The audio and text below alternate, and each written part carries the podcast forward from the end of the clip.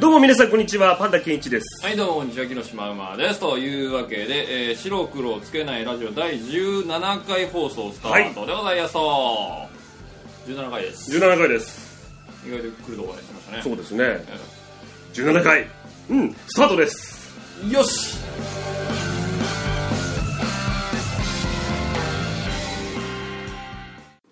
どっちが白黒でしょう？シャう。ん。ウあへへああ取れた刈り取れたあようやく本契約に結びついたいやいやいやもうね家賃もう大人ですよ、ね家賃散々値切ってね教育は払いたくないんだよ散々もう迷惑をかけましてようやく契約にこぎつけましたねこのこのはえー白黒どっちが間違えんなこれなどっちが白黒でしょうなどっちが白黒でしょうでございますけれども、えー今回の「どっちが白黒でしょうは」はい。えー前回長い会議を重ねて、はい。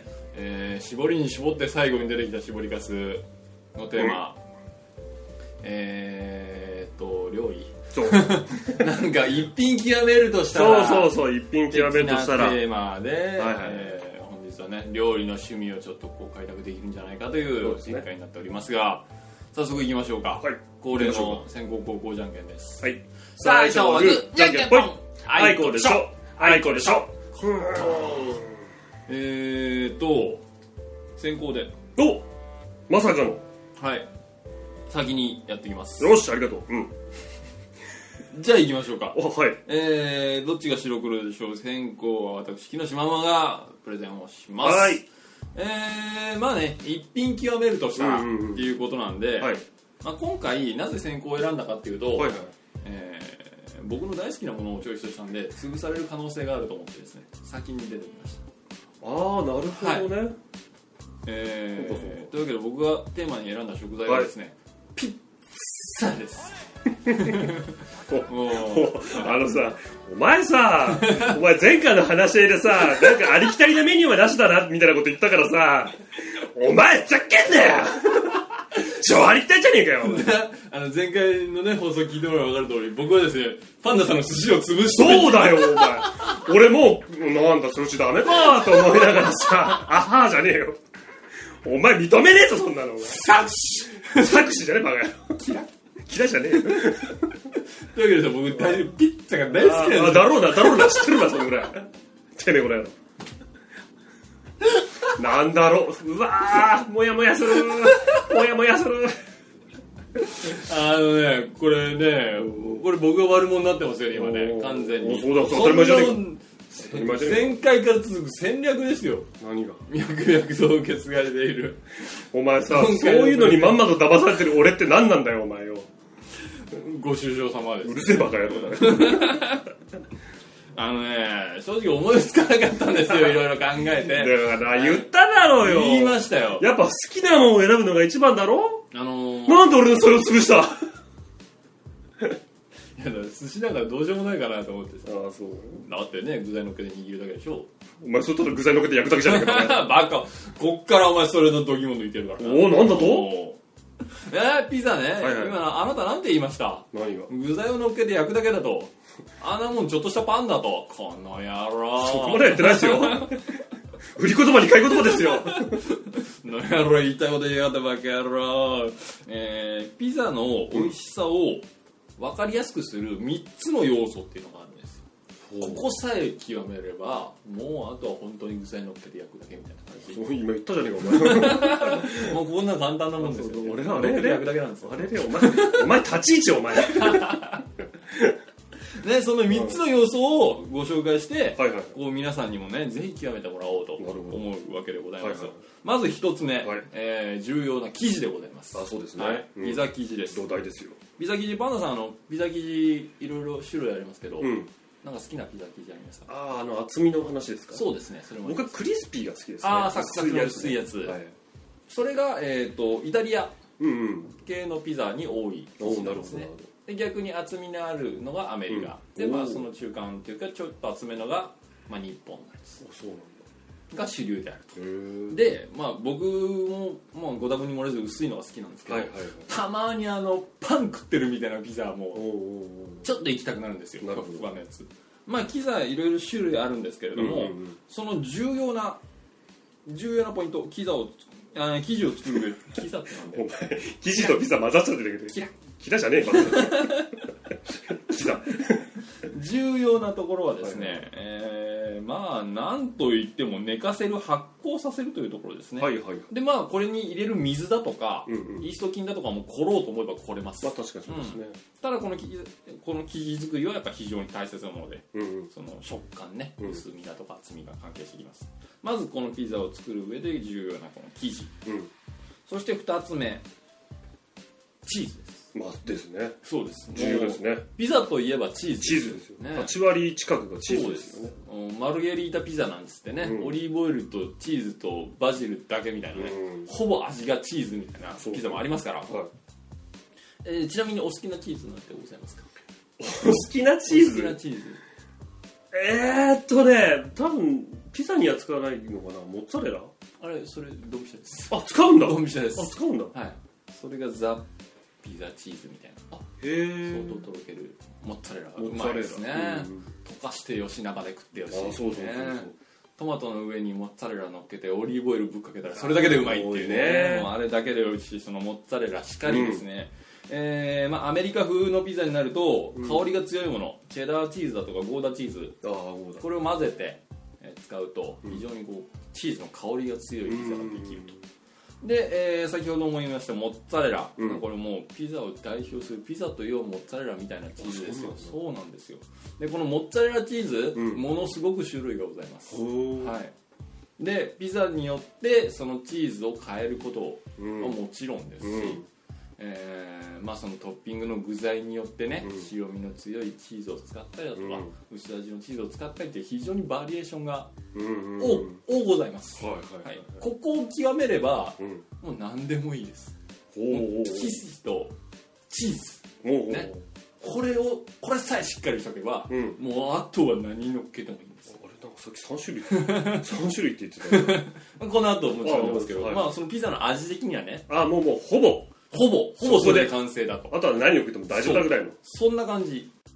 そしてうん。重要なところが最後一つあるんですはいはいはい。これ何だと思いますか？待って待って。あああーもう分かった分かったはいはい焼きでしょおお当てちゃうんだもんなだってわかるよそうなんですよそうなんですでここでトマトソースって言ったらびっくりだよなそうなんですよあでそうもうんそうか焼きの工程なんですけど、うんうんこれがですねえー石窯を使おうと、うん本格的な石窯を使おうと、うんで、えーまあ、家庭用のピザだとねオうん。ーブンでも焼けるんですけど、うん。これ石窯を使う理由だとかはい。こだわりがあるんですもちろん、はい。えーなぜかというとオーブンは、まあ、大体250度までうん。それに加えて、えー比べて石窯は300度以上出出すことができる。これができる理由がっていうとですねその石窯を構成している耐火レンガ、うんうん。まあ、素材ですよね、うんうん。石窯の、まあ、それがこう遠赤外線効果を放ちですね、うん。えー表面はカリカリううん。中はふっくら、うん。ね、高温で一気に焼くことができると。おいうおことでこの石窯で焼くということが非常に重要になってくると。なるほど。うん、でこの石窯、はい。えーじゃあ本格的なピザを焼くために石窯を作ろうということになると、えー手軽なもので3万円から5万円。あマジで？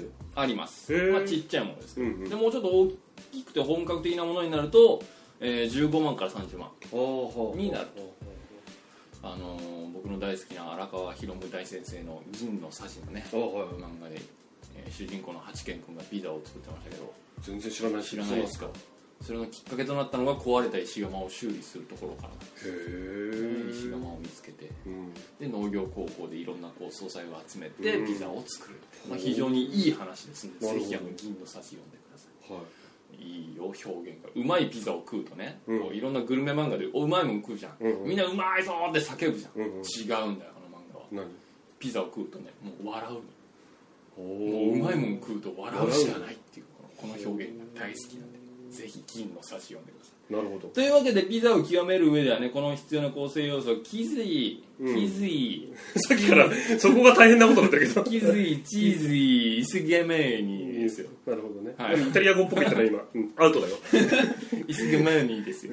この3つさえなんとかなれば、うん。もうお前はピザマスターを、ま、もうまっしぐらだと。ああなるほ当ね。逆を言えばピザマスターなりにはこの3つを極めれば、うんうんうん。極めなければいけないとうんうん。いうことでございますよ。なるほど。はい。はい、えー、では今度はパンダの番です。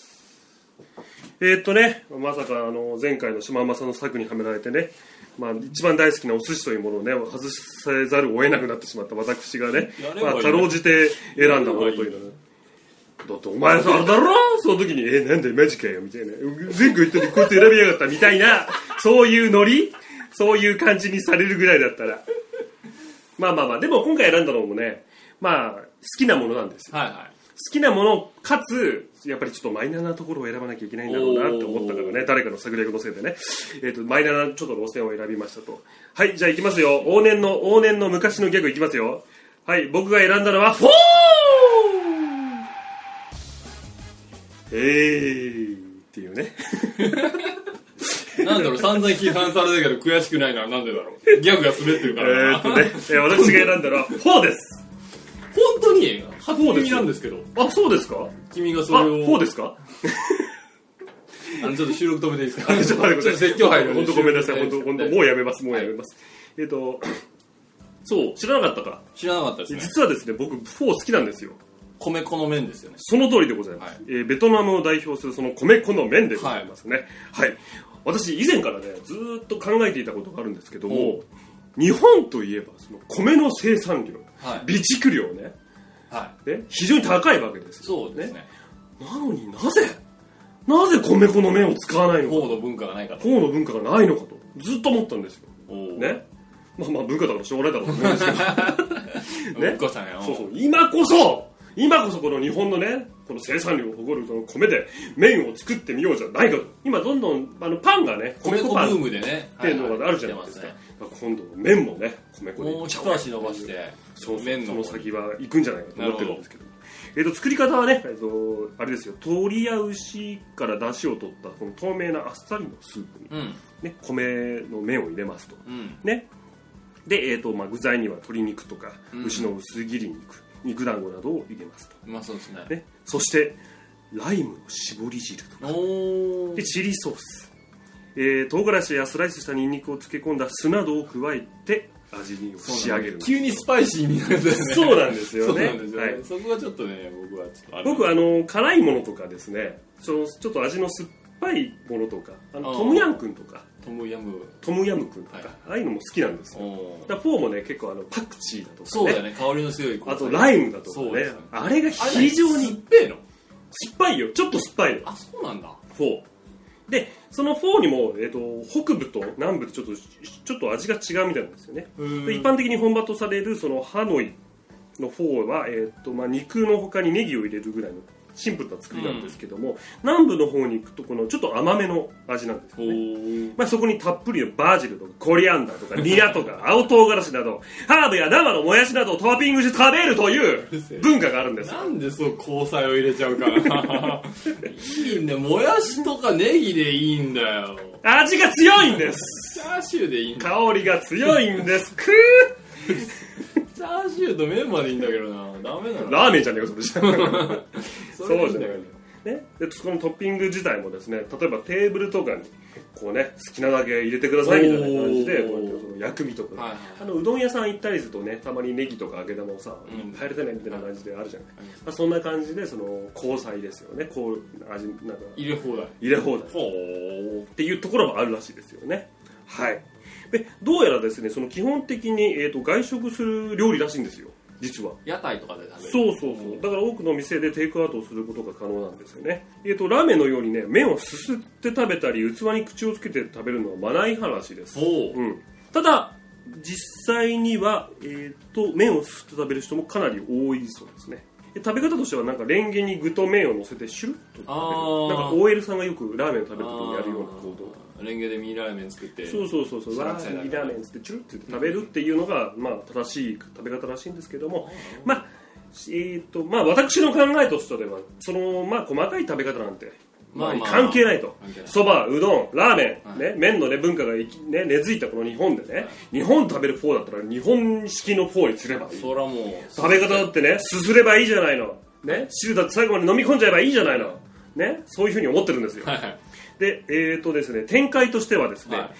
例えば都内にですね、うん。ベトナム料理店ですっていう風に感じでねあると、どうしても値段がいっちゃうんですよね。そうですねやっぱり。だからもっとこうね簡易的に作れる感じにして、ねこうどんどん薬味とかもその好きなように入れるようなシステムにして、まあ、僕が考えた中ではそのやっぱり1杯500円からいくかいかないかぐらいのうんちょうど立ち食いそばとかねうんラーメン屋と同じぐらいの感覚ででちょうどこのファーストフード店とかねこのねラーメン屋さんとかの間に1個その入れられるような立ち食いフォー屋みたいなねうん立ち食いフォーみたいなところを入れたいなと思ってるんですよちょっと待ってください、本当にごめんなさい、本当にもうもう言いません、二度と言いません。ね、そういうふうに、俺の立場って何なんだよ。わかんないまあね、1週間のうちでサラリーマンがですね、よーし、昨日はハンバーガーだ、はい。よし、今日はラーメンだ、今日は牛丼だ、ん？それをね、ローテーションで進む中で、そのローテーションの中にフォー入れちゃってもいいじゃないのよと思ってるわ5分の1でねじ込んじゃえばいいじゃないけいいじゃないのよと思ってるわけです。なるほどなるほな何よりも私自身がそのフォーが好きですからね。1週間に1回フォー食べてもいいじゃないのと思ってどなかなか日本でね、うん。お目にかかれるタイミングって少ないですよフォーはね。まあ私が選んだ料理はそのフォーですよ。ね。まあちょっと。や屋台っぽい展開はなんか期待ししたいですよねちょっとね。ね。うん。あんまり香りが強くなければ僕もぜひ食べたいんですけど。辛くなければね。辛くなければ、まあほらさっき言ったみたいにさ入れる量とかそういうものっていうのはさ自分でこうねチョイスできるって言ったら。そのジャパニーズナイズ的なうんうん。こうなんていうの味味付けというか、うんうん。味の変化みたいなのってフォーではないの？いやー多分ねほら実際にさ現地って食ってないから現地のもん分かんないじゃうん。んもしかしたらほら今もうこっちで食ってるものはもうちょっと日本寄りにしてるものかもしれないから。あーなるほ向こうもっと癖があるというかそうそうそう香りが強い香り強いかもしれないななるほどね。まあ、ただそのまあそのまたフォーっていうのがさちょっと独特な味とか味付けとかそういうのがあなんか他の海外のもん食ってんなっていうさああなるほどね。そういうのを味わいたいっていうのもあるじゃない。異国文化の飯やると。そうそうそうそそんなに日本ナイズするもんでもねえよ。うかもしれないよね。あ だから一般の人がどんぐらいの勢いでフォーが好きなのかわからないからさ。ーまああんかけパスタに謝れ。名古屋名物あんかけパスタに謝れ。ひどいな。名産になってんだぞ本当に？やだなあんかけフォーとかまあでもそういうなんかクリームソースフォーみたいなのとかさ。クリームソースフォー、まあ、やったことねえからな。冷やしフォーみたいなの。冷やしフォーはいけそうだな。酢と相性良さそう。うん。酢と相性し。なんかあれっぽいよね韓国のその。ああ韓国冷麺みたいな。そうそうそうっぽい感じがして。僕はいいと思うんだけどね。まあまあいろんな展開がの、ねうん。見込めるんじゃないでしょうか。あ私が選んだのはフォーです。なるほど。はいというわけで今回はパスタ対フォーパスタじゃない。お前麺に引っ張られるね。もう麺に引っ張られちゃった。ピザ対フォーの戦いでございます。そうでしたね。えーまあどっちが勝ったかはねあなたの心の中に留めといてね、はい。明日の昼飯の参考にでもしていただければね。いいと思いますんで。もうフォー食えるタイミング少ねえじゃねえか。よ えー、次回のテーマをちょっとサクッとあはい。解消していきたいと思います、はい。話し合うこと数分を。秋の、うん秋いろんななんとかの秋みたいなあるあるああしゃらくさいのあるじゃないですか、うんうんうん。あれあれの新しいの？あ考える？まあ例えば春とか夏で有名なものだけどもこれ秋にやったらどうよみたいな提案でもいいし。のもいいしほらもうこのご時世なんていうの、読書の秋じゃないじゃん。あそうだね。Kindle Fire でタブレット読書じゃそうだね。んねなんかタブレットの秋ですよもう。タブレットの秋。そうなんです。よくわからなかったですね。そういうねもうこう昔の風習ですからー若干こう現代的なものになるほどね。新しい秋の過ごし方の提案だ。そうです。だから何丸々の秋ですよ。まるまる新しい丸々の秋です。なるほど。いいじゃないですか。これをまあ自分の趣味も絡めつつ行きましょ新しい発見をしつつでうはい。じゃあ次回は丸々の秋発見というわけで、はい。えーお届けしていきたいと思います、あ何？改めてなんとかやりますって言わないう感じじゃない？いやじゃあ大丈夫です。あえ。じゃああのあの今回からあのね、はい。新しいお仕事がパンダさんに増えたんであそうでした。やっていただいて。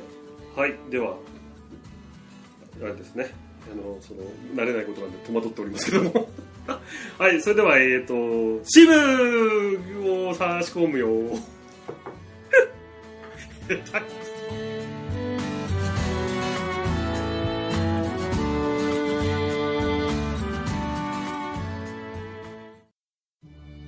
迷える子羊たちよ。今日はあなた方を幸福に導くポッドキャストをお教えしましょう。それは毎週日曜日に届く DY のパルベライズビート。もさい男が時に熱く時に美しく、ただひたすらにくっちゃべるだけの愛に満ちた素晴らしい30分の物語です。さあ、今すぐカタカナでパルベライズビートと検索してどうかその耳で心で感じて。はい、というわけで、ここからはですね、はいえー急遽、はい。CM が増えましたので、あ、そうですね。はい、CM をこれから差し込むことになりました、はいでその任務をですね、はいえーパンダさんに追ってもらっています、はいえーただね、まあ、聞いてもらえば分かる通りそうですね。まあたどたどしい CM やったことない。ね本当に人生に新しい仕事に就くにはやっぱりその訓練が必要だとそういうですよね。ことですね。研修が必要ですからね。えええーミニミニミニコーナーといたしましてですね、えー CM 振りの練習をしようという。ザ職業訓練所というですねそうですね。えー企画をですね、えー急遽立ち上げました。はい。はい、えーもっと裏を言うとですね、えー尺がですね 尺の都合上ですねフリードッグが使えないということでですね。そうですね。ショートコーナーをぶち上げることになりました。あの、普段撮らない収録日に撮ってそうる。なんですよね。急遽ですけど。というわけけでですね、えーまあ、CM 振りの練習をしていかはい。あかんのですけど、はい。もう誰の CM 振りをこうお手本にやっぱお手本が必要じゃないですか、ああ、なるほどね。お手本にしていけばいいのかっていう話ですよ、もうザ CM 振りといえばあのお昼のサングラスの人なんですけれども。ああ、なるほどね。はい、じゃあ一旦 CM で言う。うーって言うんですけどあれをこうお手本としていいのど。か、うんうんうん。ちょっとテンション低いよね。そうですよねあれはベテランの味をやっぱあそこの域だからこそ出せる言える感じですよね。もう我々なんてこうねねまあまあ駆け出しですからそうですよ。コーナーが終わってね、じゃあなんとからした。はい、一旦 CM でーす。ちょっと何のベテラン集出してんだからバカ野郎みたいなやつね。まあ確かに俺のパンダのね、あの目をちょっと遠くから見たら、ああ、浦さん向けてるのかなっていう雰囲気はあるけど。なってますけれどもも、それはまだね。ここはそしたらもうどんどん寄せていかないといけないから向こうにね、うん。どんどん飛び切ったみたいなことさ。切ってない人間に対して。も毎回ね毎回俺に言ってはうるせえバカ野郎ってことを言わなきゃダメです一等 CM というそんでその2つ出せてればいいみたいな。出せればいいみたいになっちゃうそれはちょっとよくない。違うね。ね。っていうことでもうちょっと声張っていかなきゃいけないそうですね、えそうだな。ー。どんな感じがいいんですかね。やっぱりそうだな。例えばさよくあるのがほらクイズとかさああとドキュメントっていうのかな？なんか2時間的なやつそうとかね。そうそう。するとさ正解は CM などとかさ例えばさどっかに訪問してさ「えー!」とか言って驚いて何があったんだって時にさ CM に繋がったりするんじゃん。あでもあの時って別にあれか。ないのか？そういうセリフ的なものが。そこには何があったのか？とか。この後衝撃の事実が！そうそうそう。とか言うでしょ？たださそうなるとだよね。例えばほらコーナーの間とかエンドトークの前あたりに差し込むとすると その度にクイズ作ったりとかいちいち衝撃的なことを作んないとその振りはできないわけじゃない。そう。ねだってね衝撃の事実がって言った時さ「はいエンドトークです」っていうのもおかしいじゃない。そうだよね。ね？一切ないからね衝撃が。それ使えないそれは使えないよね。だからそう思ったらやっぱりそのなんだろうラジオ的な？ああなるほどね。そうそうそう。まあそうですよね。言うてもラジオですから結局じゃあなんだろう。あチャンネルって言わないじゃん。チャンネルはそのままとかさ。あなんて言うんだろうねあれ。ほらよくチューニングかチューニングって言うじゃん、うん。ただあれってラジオだからさチューニングだけど。ポッドまあキャスト場合は昔の名残だよね。Stay click。どう？ Stay tuning back みたいな。そうそうそうそうそう。戻る Don't close。そういうやつそうそうそうそう。なのかな。まあそこはラジオというところをねあのー延長線上で Stay tune, stay tune ですよね。たださコーナー終わりのたびにさいきなり俺が Stay tune ってさ いきなりどうしたんじゃ？あのー毎回生で言ってもいいんですけど、はい。要は普段通りコーナー終わって、はい。その CM 振りのファイルを残しといてあ。毎回それを使うみたいなこともできるんですよ、なるほどね、はい、だからここで一発いいのいただいといてそれを毎回使うみたいなこともできるんで、そうかそうか。まあ、パンダさんがね、うん。こう毎回生でやりたいっていうプロ根性があるならああなるほどね。それも毎回生でいただければやそうっていんですけど毎回毎回色の違ったいろんなバリエーションのやつをどんどん出していきたい。ら、ね、パンダさんのスケジュールが抑えられないと、その言う時間すら惜しいとなると、うん。もうそれはもう一発決め打ちみたいなね決め打ちになりますんで。なるほどね。そうだね。なんだろうどんな大御所ぶりやねんっていうね。そうですよねおこれちょっと俺時間ねえからさこれ取っといて何回も使えよみたいなね。一言発するのにももう億劫だっていうやつおですよねそうですよね。そうだね。ただいいのがあったらちょっと残しとこうと思うんで。あ確かにね。ちょっとこれこの収録中もちょっと本域であなるほど、ね、試していくんで試して。いくかどうしようかな。とじゃあ僕の好きなじゃあモノマネでいくとあれですよね。藤岡弘さんですよいや CM ね。っていうね 使いづれー なんだろう編集してる身として一発で使いづれっていうのが分かる感じ？いや新しいし。よ っていうね。何も途中までしか言ってない。次は何も言い切らない。何も言い切らない使いづらい。使いづらいね。もうあとなんかこうはつらつとしたはずらつとしたやつ感じがいいか。らですね。CM 振りって難しいな。難しいねなんだろうね。多分ねみんなね明確にやってないからだと思うよ。あそうだよね。CM 振りですみたいなやつを。やってないよそうやっねてない。我々だけだ。難しいな。うん難しい。じゃあ普通にあれか。CM の後はなんとかのコーナーああいいんじゃない？それいいね。でもほら俺たちさ2回目の企画いつもぼやぼやしてるじゃない？天津さん今回 CM うん差し替えてるからねそうそう企画を。企画を差し替えてるからね、本来ならねあの企画のフリートークが入るはずだったものにさ次は企画のフリートークのコーナーです。CM の後はって言った時にさいきなりね CM フリーの練習してるっていうねこのなんだろう矛盾点そうそうパラうんねパラドックスがねパラドックスがまあだからまあ今回はイレギュラーじゃん。うん。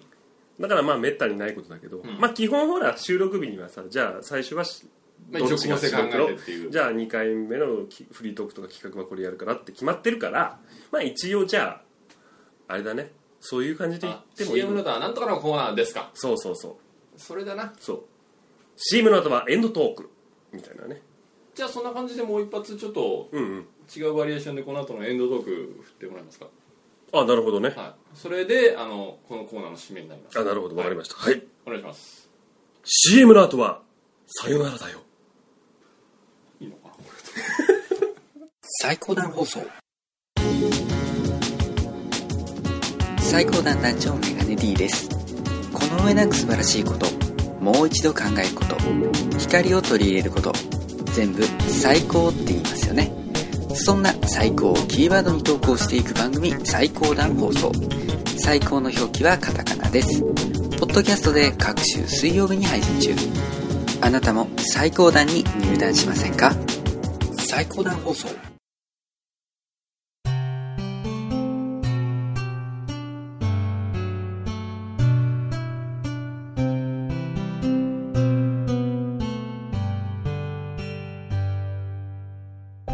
白黒つけないラジオ最後まで聞いてくれてありがとう。ありがとうございました。はいありがとうございました。温度差。お前との温度差。いやー。もうちょっとさ。本当にもうね。もうちょっと感謝の気持ち17 回。感謝の気持ちといえばですね、はい、いい振りだった、えーラジコマに上げてですね CM を使っていただいたサイトが2つございます。ありがとうございます。えーご紹介しましょう。最高段放送とはいですね。最高段。えー DY のパラベライズビートという番パ組ラベラビート パラベパライズビート。というですね、2つの番組で私どもの CM 使っていただきました。ありがとうございました。といました。というわけでですね、はい我々もいろんなところの CM を使ってですねそうですね。えー媚びを売ってですね違う違う。ごみなみんな近所のと手と手をつなぎ。ご近所の輪をつけてそうですね。えーこう怪獣していきたいと。そう怪獣。うん違う違う。なんか言葉が悪い。どうしたんだろうなこいつ。どうしたのどうしたの？えーまあ、そんな感じでね、はい。本当にラジコマさんありがとうございます。というわけでですね、はい。えー17回放送をお届けしてまいりましたと、まあなかなか、まあ、17回もやってるそれはね、はい。まあ、ブレますよこの放送。まあブレますよね。もう最初からブレまくってる。それはブレますよね。まあ、いろいろありますけれども、はいはいはい。まあ、まあ流れ流れていこうかなと。そうですね。いうことでございますね、はい。えーコーナーの紹介はどうしましょう？ああ 困っちゃったじゃん。困っちゃう。まああの前回前々回その前のずっとのねあのうん。バックナンバーを聞いていただければ、い。えーどんなコーナーがあったかというのはね、えーわかご存知かもしれませんが一応コーナーの名前だけ名前だけ言ってみましょうか。えっとどちらがパンダでしょうじゃない？お前2頭いんの？影武者がいるのかお前。えっとパンダが答えてしまうまでと、はい、えーっと、ポッドキャスト無料案内状というものがございまして、えーっと、もう一つ、どっちが白黒でしょうというですね、今回お届けしたものが、一応この3本がはいありまして、えーここからさらに増えるかもしれないと。そうですね。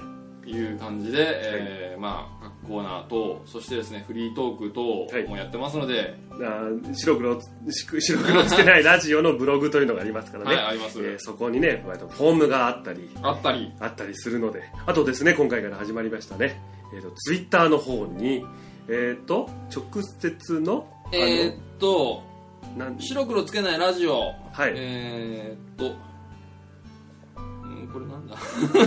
え？白黒つけないラジオか。アカウントがですね、えー WORB アンダーバーつけない。はい。WORB ORB えーアンダーバーつけないで検索していただければですね、はい。